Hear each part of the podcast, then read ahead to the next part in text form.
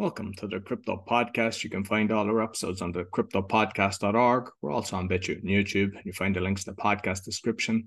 I've got four other podcasts the Speaking Podcast, the Meditation, Learn Polish, and the Awakening Exposing Fraud and Corruption, but with solutions, as well as being a podcasting coach. You'll find everything on bio.link forward slash podcaster. My guest today, I'm looking forward to this. It's an interesting topic. I would say a serial entrepreneur based on what I've researched, but he's the CEO of Mining Store, which designs, builds, and operates large scale cryptocurrency mining data centers. Please welcome JP Baric.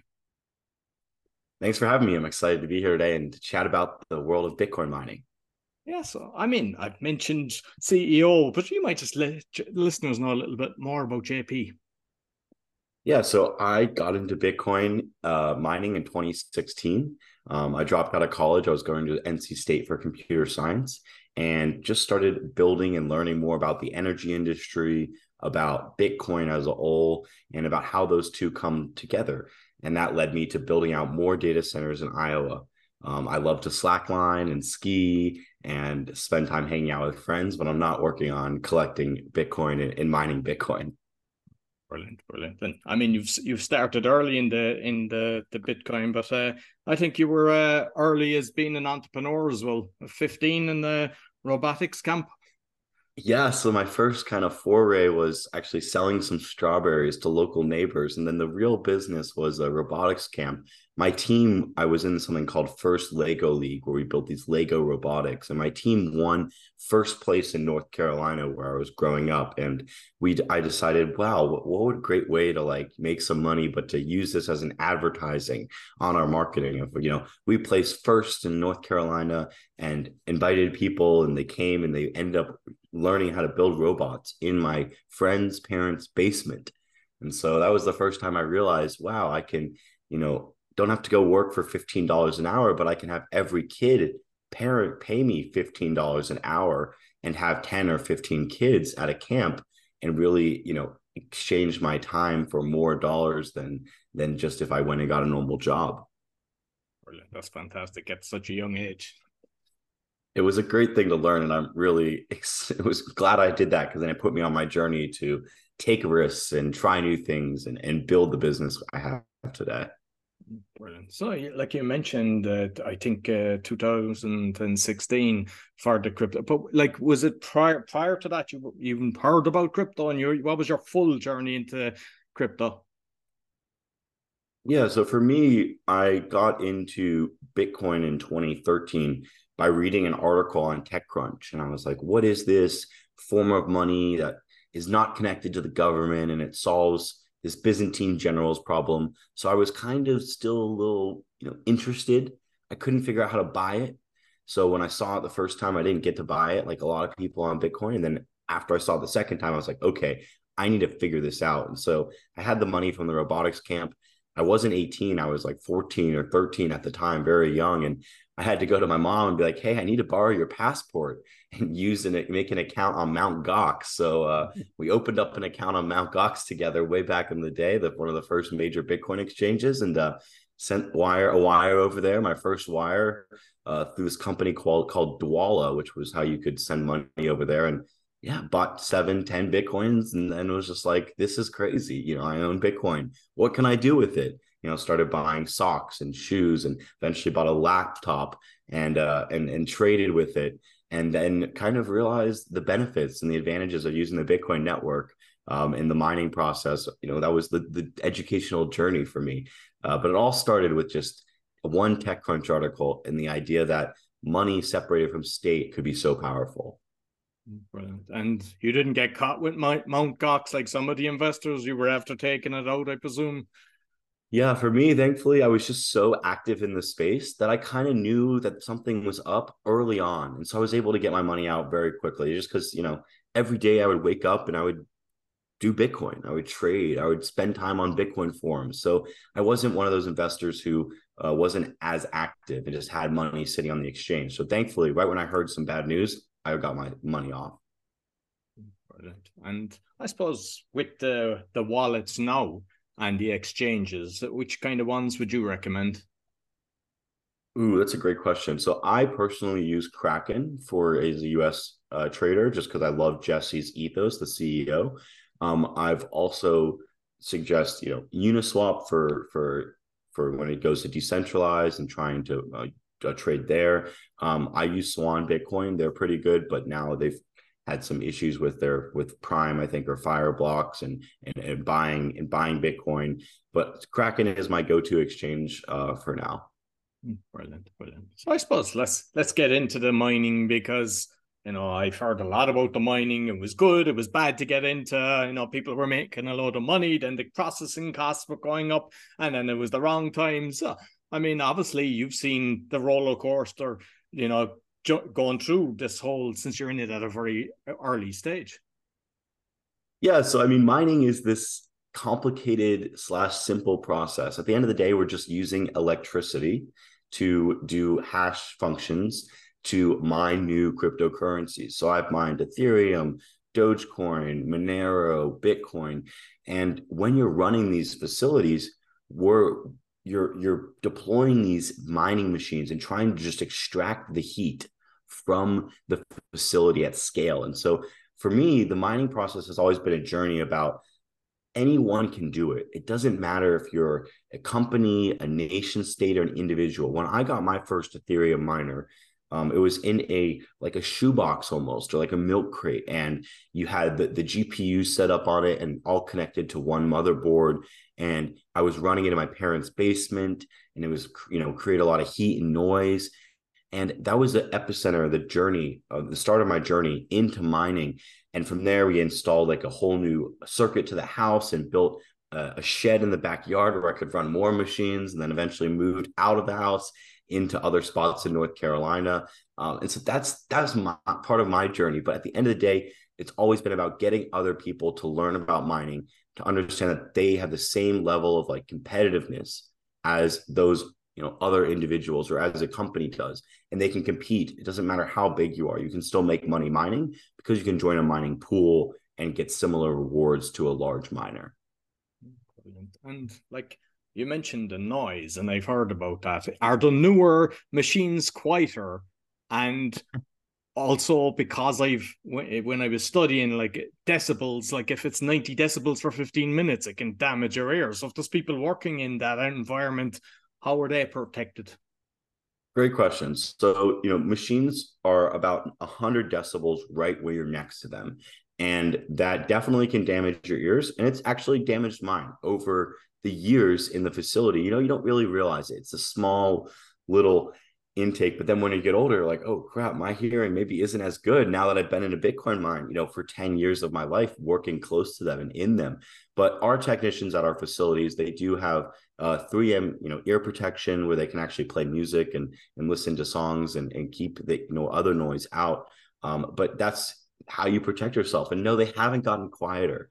They've, they've kind of stayed the same. The reason being is because they're really concerned about just withdrawing the heat and that's their main concern. They're not concerned about uh, you know the noise as much. The manufacturer wants to make sure that these things run effectively and efficiently. And with like the warehouses that that because I think you built about ten. Do you have like all air conditioning units to keep the temperature down, or is the heat that's gained? Are you actually able to monetize that? Great question. So we're not using any air conditioning, but just using passive cooling. And the heat that is gained is it's it's it's just exhausted. We've looked at okay, how do we dry corn? You know, because we're in Iowa with a lot of our facilities now. How do we dry soybeans? How do we grow microgreens? And we realized that it just isn't a viable solution for someone like ourselves in the business of cryptocurrency mining without access to really bank capital to go and invest into infrastructure for other things for the heat to be used for. Um, if you can find a partner who has bank financing that has a business plan that has done it before, that that's their main business is like growing microgreens, for example, then I think it would be worth it. But with only a limited amount of time and, and availability to deploy infrastructure, we focus on just deploying new facilities rather than figuring out how we can use the heat from existing facilities. Because, like I've seen on your site, you've got so many different units and everything. So I presume just my assumption. Like that you can either buy the units or you actually manage them so when somebody purchases you actually take you know look after everything and obviously charge a fee for that minus electricity and uh, profit sharing or something like that yeah. Yeah so we have a few different ways to, to, to work with clients. One of them is uh, the $100 and down. It's called bitvault and it allows customers to enter into a mining reg cf that's regulated crowdfunding so in the United States, you know, if you're selling a portion of a machine, it's a security. Uh, we saw that with cloud hashing contracts and other types of mining contracts. And so what we did is we went in and we said, okay, what's the security process on how you can legally sell a security in the United States and solicit it online through social media? That is called Reg CF. And so we decided, okay, we're going to build these mining companies where we'll work with influencers they work with their fans. They tell them about the benefits of bitcoin mining on the grid the benefits of mining in the in you know an economic sense and helping bitcoin and then the potential profit. And so they buy a share of a company that buys bitcoin miners and then just runs those miners for a set time period and returns capital. So that's one set of investors. And over the years i've always wanted to democratize and decentralize bitcoin mining but it was really hard to get it the price down. You know one miner themselves sometimes costs over $10,000. And that puts it outside the reach of most consumers. And so we developed that program for those type of people. And then the second program we have is something called managed Mining, which you mentioned is that profit sharing program where the customer buys the machines, we lease the machines from the client, and then we take a fee, just like a mining pool that's based on the profit or revenue generated from Bitcoin mining. Now, this program is a white glove program, so it's really nice because you don't have any power bills you're not going to be able to run machines and have them not be profitable where you can't pay your power bill because the power bill is taken out of the profits every month. You don't have to pay for components. You don't have to source components. Really, for the investor, it's um, white glove and it's it's off, you know, easy to do. That was the intention there. And the contract, you're not going to get screwed compared to hosting, which we also do for larger clients. That's more traditional, and they can potentially, if they if they mine Bitcoin and they don't have enough Bitcoin at the end of the day, and the power bill is too high, they have to still pay that power bill for months and months on end. And so you're kind of locked into this contract, and there's a lot of volatility depending on the price of the equipment you bought and your debt, and depending on the cost of that energy, you could be in a situation where you don't have enough money to pay the power bill. So we have minimal hosting contracts, but they're usually people that are traditionally love hosting. And then our last one, our last program we have is our Build a Mine program, which is focused on family offices and large hedge funds that want to own the underlying land and infrastructure, the containers, the switchgear, the transformers that run and host the mining facility, along with the miners themselves. And then we work with them over a long five or 10 year period to run the site for them. So I tried to, we try to make it, you know, at every single level, be able to meet someone and say, this is the best option for you to get into mining. Now, obviously, the person at $5 million is going to have a, a, less of a fee structure than the person at $100,000. Uh, but the goal is and the intention is to let everyone get into Bitcoin mining through a way that they understand okay, this is what I'm getting. This is the fee structure. It's clear, it's transparent, and this is how I can get exposure uh, to mining Bitcoin. And when you have, say, like a greenfield site, then and you're building out, what's the kind of duration it takes before you're actually up and running? That's a great question. So for us, the duration is about two months, two to three months for a containerized site. So the land, out, it takes about two months to get the land zoned, permitted, and um, ready to go effectively.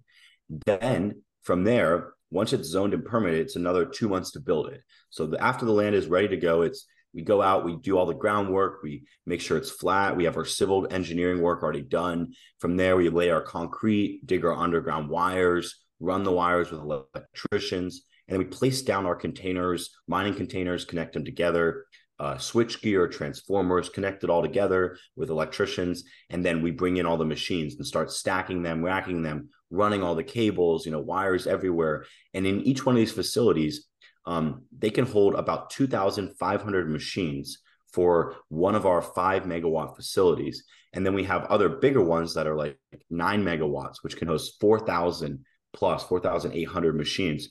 And so that's a lot of equipment that people have to go plug in, unbox, put the box away, make sure it's running, configure the machine. And so there's a checklist of maybe, you know, 200 different things that we need to do to build one of these sites. But the team does a great job. And like I said, it takes two to three months to put it up. And once it's up, they move on to the next site and they start building the next one. So we have a deployment team. And then we have teams that run each operation. And so those new operation uh, technicians they get trained at our main facility for two weeks and then they move to this facility wherever that one the new one is and then they start working there usually two to three people per facility is how many we hire excellent excellent and is it possible because like i've kind of exposed you know life investments and pensions and stuff like that that you know people put money in all their life assuming it to be good but the reality is is not. Is there any way that people can actually have their pension fund go into this? Ooh, that's a good question. So I don't I'm not as familiar with the traditional 401k atmosphere in finance. I would say that the way you can get exposure to Bitcoin mining is through, you know, probably through a public company if they're if you can buy a stock. The problem with buying a public mining company is that you don't have any say on the executive expenses and the expenses to run the business. So, for example, like Core Scientific last year was the company with the highest cost of private jet usage out of any private company. And they're a Bitcoin mining company. And so you're like, as a shareholder, is this really how I want my money to be spent? But you know, that is a route to go the public company route. But I'm unsure if there's another way to get your pension to get Bitcoin mining exposure. But I think if you can get Bitcoin exposure with it, you know, that's a win because then you can get hopefully around the fees and you can get that uh, parabolic rise in price and really protect yourself you know, from inflation and from this government money printing problem we have. Speaking of uh, government, then your thoughts on kind of regulation, because I mean, we've all heard of FTX and Gary Gensler and MIT and all the connections around. I mean, it must have hurt I don't know did it hurt G, but like it hurt the industry. But like, what's your thoughts on kind of regulation based on what's been happening?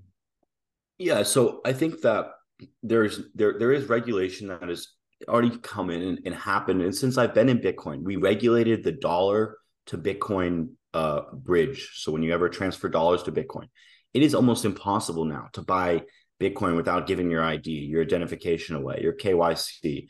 And so I do believe that that regulation is sturdy.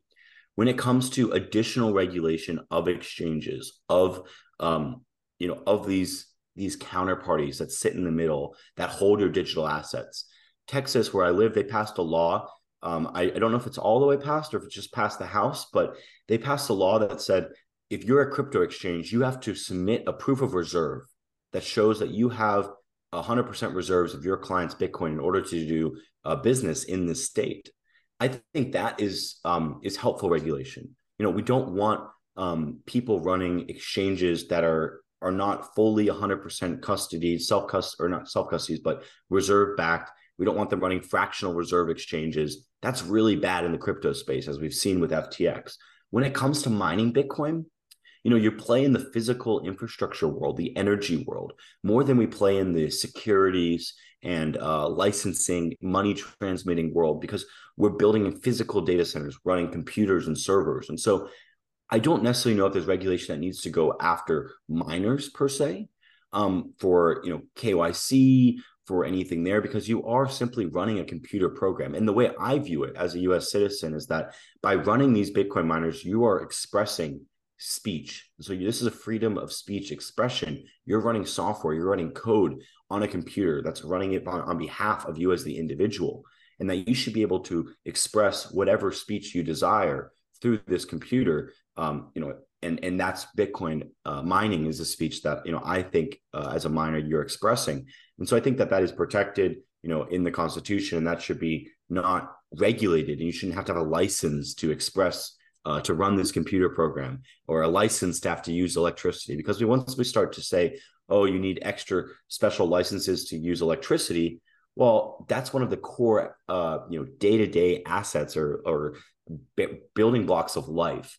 And now you're kind of regulating this uh, this industry that i guess that would be a first. No one's ever said you know you need a license to use electricity for your refrigerator because you have a, a because you have this type of meat in it or something. And and that's kind of where we would be going uh, towards. So i think it's a reg- regulate the exchanges regulate the places where the bitcoin sits but the miners i don't think they need much more regulation. And like regarding the electricity then because I mean, that whole industry is fraudulent and they're pretending all the costs going through the roof and they buy it in bulk and pennies of what's being charged. Like it's scary what they're actually buying it in bulk. not sure when you've got such a big usage, can you actually tap into that instead of? But I know that you use uh, some of the green energy as well from kind of the turbines and stuff like that. Yeah. So we, we are grid connected at our facilities. And so we do have to deal with the utilities regulation. And yes, if we're talking about regulation, that's a good one to go look at. The problem is it's so mo- monolithic and it's been around and it's so uh, who do I know, buddy buddy type of relationships. But um, yeah, the the energy industry is is one that is very very very opaque opaque and it's uh I'll I'll chat a little bit more about how it's structured in the US. So in the US we have uh, cooperatives we work with. These are local rural electric cooperatives that were came out in 1940. And the reason why they existed then was because the federal government said, hey, electricity is important for everyone's lives. We want to make sure that everyone in the rural areas where it doesn't make sense for investor owned utilities to go out and build energy infrastructure actually get electricity. So they gave really cheap loans to these companies that are called cooperatives, which are supposed to be a group of members in the community that come together to run this company that's a non for profit that then pays something called patronage money back to people um, that is returned or that is made in profit effectively to its members. And so that's a local cooperative. Then they all, instead of running their own business and buying from the market, most of those cooperatives actually gave away their rights to someone called a distribution cooperative, which owns the transmission lines and the electric lines. And that's where you start to get into the next layer of, let's just say, fun uh, when it comes to the pricing, because now it's like, oh, yeah, the line we have, you have to pay us this much money to use the line. And you're like, what? why are we why are we paying this absurd fee to use the line? We use it every day. You know this is ridiculous. And so anyway they manage the lines they manage the scheduling the dispatching of energy. They bid your energy in the market for all these smaller cooperatives. And then they actually feed up into a much larger cooperative. And for us that's basin electric. Basin electric is, owns 9% of all of the energy consumption in the spp which is southwest power pool around the midwest region. And basin electric is owned by Warren Buffett and Berkshire Hathaway. So their intentions and their uh, their incentives are nowhere near aligned to the incentive of the local consumer at the bottom. And by the time you get your power, and it's going to be, especially for people that are larger, not our use cases, it's going to be probably be six cents. The crazy thing about it is that energy is clearing because it's all public on the market for two cents, one cent, three cent, even sometimes negative but that money doesn't get past the consumer because of all these administration fees and other fees. And we've had stories where we build a mining facility, Roy, we negotiate a brand new contract that takes the risk from the utility and brings it onto us, the, the market power risk. And that utility says, well, we got to keep our margin on this contract. So we're going to say your service fee, we're going to increase it by 400%. And we're a regulated utility. So you either can sign the contract or you can walk away. There's no negotiating. It, it is a monopoly and it is disgusting, but you have to deal with it. And it's all like, hey, sorry about that. You're going to challenge us in court or you're going to just take it and, and accept it and pay the bills. And that's the problem with the electricity industry today is that it doesn't work for the consumers. It's all about the powers that be and the mem- the executives inside the businesses. And it's upsetting because it should be a great business that works for its community. Absolutely. And like, if there is, because I, I, don't know, was it in Texas before? There was kind of shortages with electricity. Do you have a kind of backup generators? Don't even know if they're efficient. Like, but do you have a system in place that if the power goes down, or is it just a case of yeah, you just have to wait to get sorted? It's just a case of you got to wait. If the power goes down, we're off, and that's because it's too expensive to build a generator to use the generator because the cost of energy for that hour we're running would go up to like 20 cents a kilowatt hour. when you use your own generator. And so the usually the reason why we're down is two reasons. We turn off when the energy company says, "Hey, the power price is too high from what you wanted it, what you were bidding it at." But the nice thing about it is we actually sell our rights into the market to someone else. So we get paid. We get paid to sell the energy back to the grid because every day we buy the same amount of energy and we commit to that. And so in the energy markets, it's very valuable if you're always buying the same amount of energy and you have something called fixed load. We also turn off when it might be peak demand or when everyone else is using their power and there's a lot of carbon based power plants online like natural gas and coal. We're turning off then as well because the energy is basically too expensive and we don't instead of getting paid, we don't want to have to have a large bill so then we turn off completely down to a minimal amount. So we basically put all of our servers into sleep mode, just like you hibernate your, your desktop computer. And we don't have to uh, we don't have to keep them running because they're not actually doing the calculations anymore. And so they're all just in sleep mode, waiting for us to send another command to turn them all back on. And then very quickly we start making money again in under five minutes of turning back on. Excellent. And with say obviously electricity costs around the world are totally different.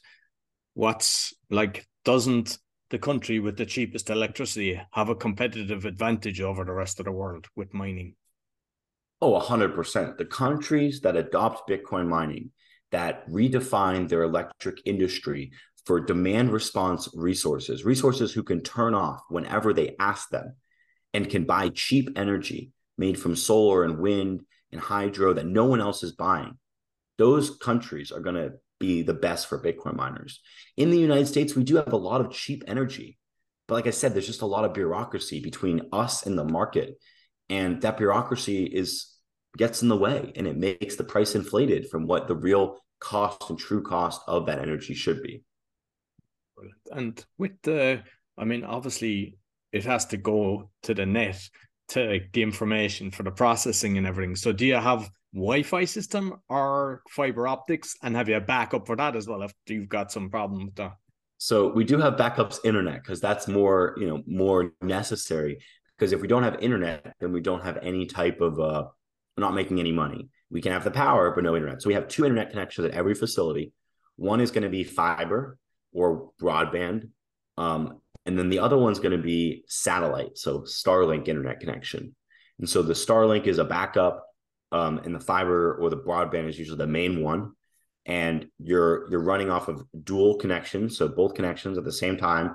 And if something happens with one fails the other one will switch over automatically and take all the rest of the load. Or if the other one fails the same thing. And then we have multiple layers of switches and uh, firewalls and routers and servers to maintain redundancy. Because when it comes to bitcoin mining we really want to have a redundant system when it comes to all of our networking so every site has redundant internet, redundant switches, redundant routers, redundant networking equipment, so that in the event of an issue with one of those, you don't have downtime because you are running a 24 7 operation.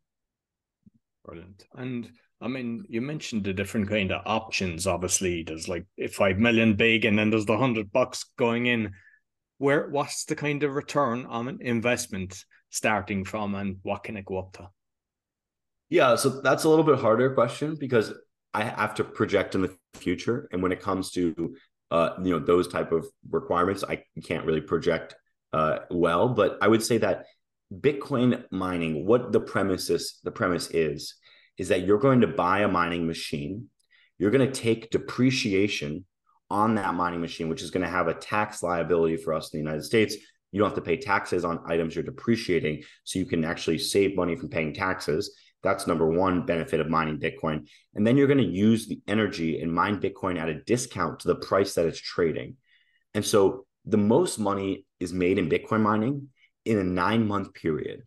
And that period is when Bitcoin price starts to go rapidly up and no one can deploy new mining machines or facilities fast enough. That's when you want to get into Bitcoin mining. You can lose a lot of money in Bitcoin mining by doing two things. One, signing a high hosting contract where your energy is above seven, eight cents, that's really going to be hard for you to maintain and be profitable. So make sure your energy contracts are lower, six, five, four cents, somewhere in that range. Number two, when you buy your mining machine, you want to make sure you're getting it when it's not in a massive hype cycle. When everyone else is rushing to the door to buy it, that's usually a time to sell your mining machines because the mining machine value fluctuates based on the amount of Bitcoin it can extract from the network and the value of the Bitcoin. And so when the value goes crazy and the amount of Bitcoin stays the same that you can extract, hypothetically, you think you have a great return. You bought a machine for $10,000. But if you bought a machine for $6,000 two years ago, you're now breaking even just today. So it's been two years, you're paying your power bill, you're now just breaking even on that machine. So if you bought a machine for $10,000, well, you lost money. So that's two years ago was we caught the bull market up. We got to $60,000. We went down and then we went even back up because profitability, because of the China shutdown. And so mining is a game of timing and making sure you have cheap operating costs in order to make a return from it effectively. And with the machines, then, what's the kind of typical life cycle, or does it totally vary? They so they will run as long as they're profitable. You can fix parts on them, components on them. Let's say you have 100 machines. By year one, that customer can still have 100 machines, but maybe they only have 98 functioning. You know, two of them have are completely bad. They have all the bad components and they've been parted out. But machines will last for three, four, five, six years. We have we know people that are running S9s. Those came out seven years ago when I was still in school.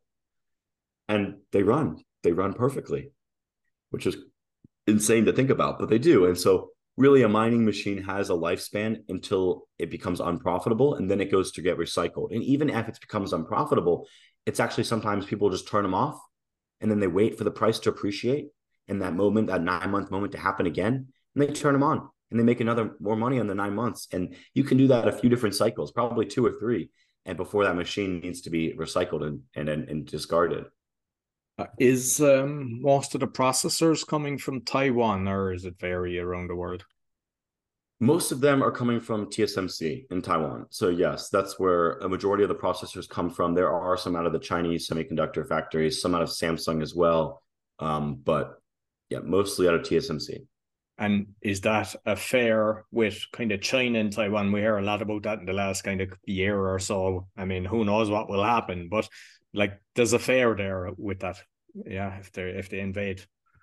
Well, if they invade, it's not only Bitcoin mining, you know, but it's every electronic that's effectively made there. So it would be a huge issue.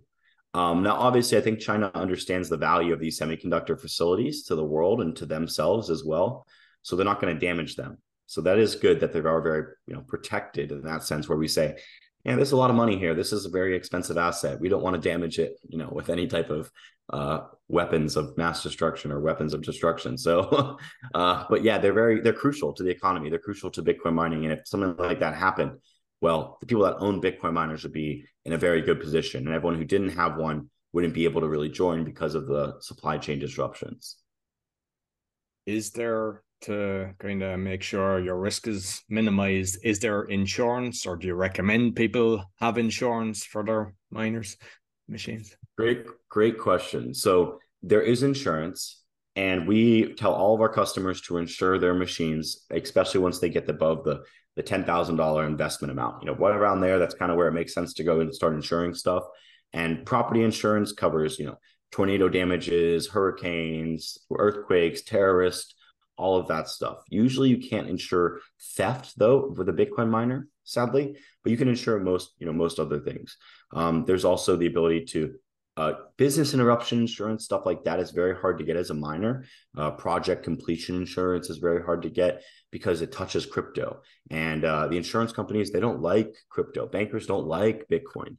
So they try to keep away from it when it comes to their policies, but they will insure the physical machines for for damages. And, and we do tell clients get your insurance, you know, make sure you're protected. And then also you can protect yourself by hedging your, your Bitcoin exposure uh, with some futures on the CME or CBOE or uh, some long-term, you know, long-term futures to ensure that the Bitcoin price that you bought the miner at, you're protecting from it going down significantly. Uh, so you're actually shorting the market. And if it goes up, you're making more money with your miner. So you lose your short. But you know, that's the intention. Okay, cool. And like it's it's is it all Bitcoin now, or because you mentioned the Ethereum before, but I presume when that went to proof of stake, it's not really worth it for people. But uh, do you use other ones, or is it just Bitcoin right now, baby? Right now, Bitcoin is where ninety percent of our clients and ourselves mine. There's like some other coins that people mine, but mainly Bitcoin. And I started in Ethereum mining because it was easier to get graphics cards and the ASIC market was still young and developing. And then ASICs back then also had a shorter lifespan. So it was really about getting them, plugging them in, running them. And then within two or three years, they were not viable anymore. Where graphics cards could keep mining Ethereum for when it was all mining mineable. So that's how I started, but mainly Bitcoin now. Brilliant. And just finally, because I like I know that you've grown this massively, but I was looking at your social media, YouTube 3.72 million, but you've TikTok, you've like, you know, something like a half a million followers and 10 million likes, which is incredible. how how have you done that? Like, have you any tips for people for actually growing that, or why did you did why did you get into yeah. TikTok? Uh, so I got into social media because my friends have been making content for I would say like five six years, and they're really good at it. Some of them are so good where they can make a video on new accounts on YouTube and be at 250,000 followers within five videos, and each video is getting millions of views because and I was able to learn from them. I was able to understand, okay, how does this work? And really, YouTube and content is a storytelling, it's attention grabbing, it's hooks, it's a story that people resonate with. And over the years, we were developing stories about Bitcoin mining and about myself and about my journey. And we found that there's one script that does really well. And it just happened to be that we started taking it and modifying just a little bit. And that one video first got 2 million views then it got 8 million views we changed it a little bit then we did it professionally with actually an intern who was really good and really thoughtful and he made a video that went ultra viral got 37 million views on tiktok tens of millions of views on youtube and the video is interesting because it starts off with like hey this is me this is JP Baric he bought bitcoin in 2013 he bought this many bitcoin and it says like instead he could have bought 11 Lamborghinis. Now, first of all, who needs 11 Lamborghinis? No one does. But comparison of like, you could have done this, but he did this, just like people's mind, they love that. It resonates so much. And then they can, like, oh my God, he built this Bitcoin mine. Here's how much everything costs to build it. And they story, they're just entertained and they keep with it. And so we've noticed that that formula of like making content where if you just take a simple formula of like, hey, when I was this years old or back in my day, I did this. If I would have done this and if I would have not sold those Bitcoin, I could have done X, Y, and Z, which you know, you could do that with your house, you could do that with your your pension fund, your stock account. People seem to really be like, oh, this is great. Like, who's this guy? And so that that resonated and that went viral. But for us, we're always I'm trying to make educational content, less viral content. The viral content's nice, but it's better to like share the value of why Bitcoin mining, why energy usage is important. You know, what's the what's the size of a solar farm, a wind farm, and a nuclear plant, and the different energy that's produced. So my intention is to educate people on energy and Bitcoin mining in their life and how they can make money from energy. But what gets views is uh, the clickbait stuff, and you know you have to throw some of that in too to to keep people around and get new people interested. Listen, JP, thoroughly enjoyed our conversation. You might let people know how they can get in contact with you. I did as well, Roy. And you can get in contact with me at MiningStore on Twitter, at John Paul Baric on Instagram, and at JP Baric on TikTok. Also available miningstore.com. Send us an email if you're looking uh, to get into Bitcoin mining. And I'll say just last thing is I will never ask you for crypto from my social media accounts. So there's scammers out there. Don't send me crypto. So if you get a message or a DM about my trading group, it doesn't exist. It's fake. Uh, so don't don't do that. And uh, thanks again for the time, Roy. No problem. So I'll make sure I put the links both on the audio and the video. Perfect. That's all for the Crypto Podcast. You'll find all our episodes on the cryptopodcast.org. We're also on BitChute YouTube. You'll find my four other podcasts along with the coach coaching bio.link forward slash podcast. Sure to give us a thumbs up, five star rating, share with your friends, and make sure you check out JP's uh, TikTok and his uh, YouTube channel as well and give him a thumbs up and subscribe. I mean, he could do with another 10 million. Until next week. Take care.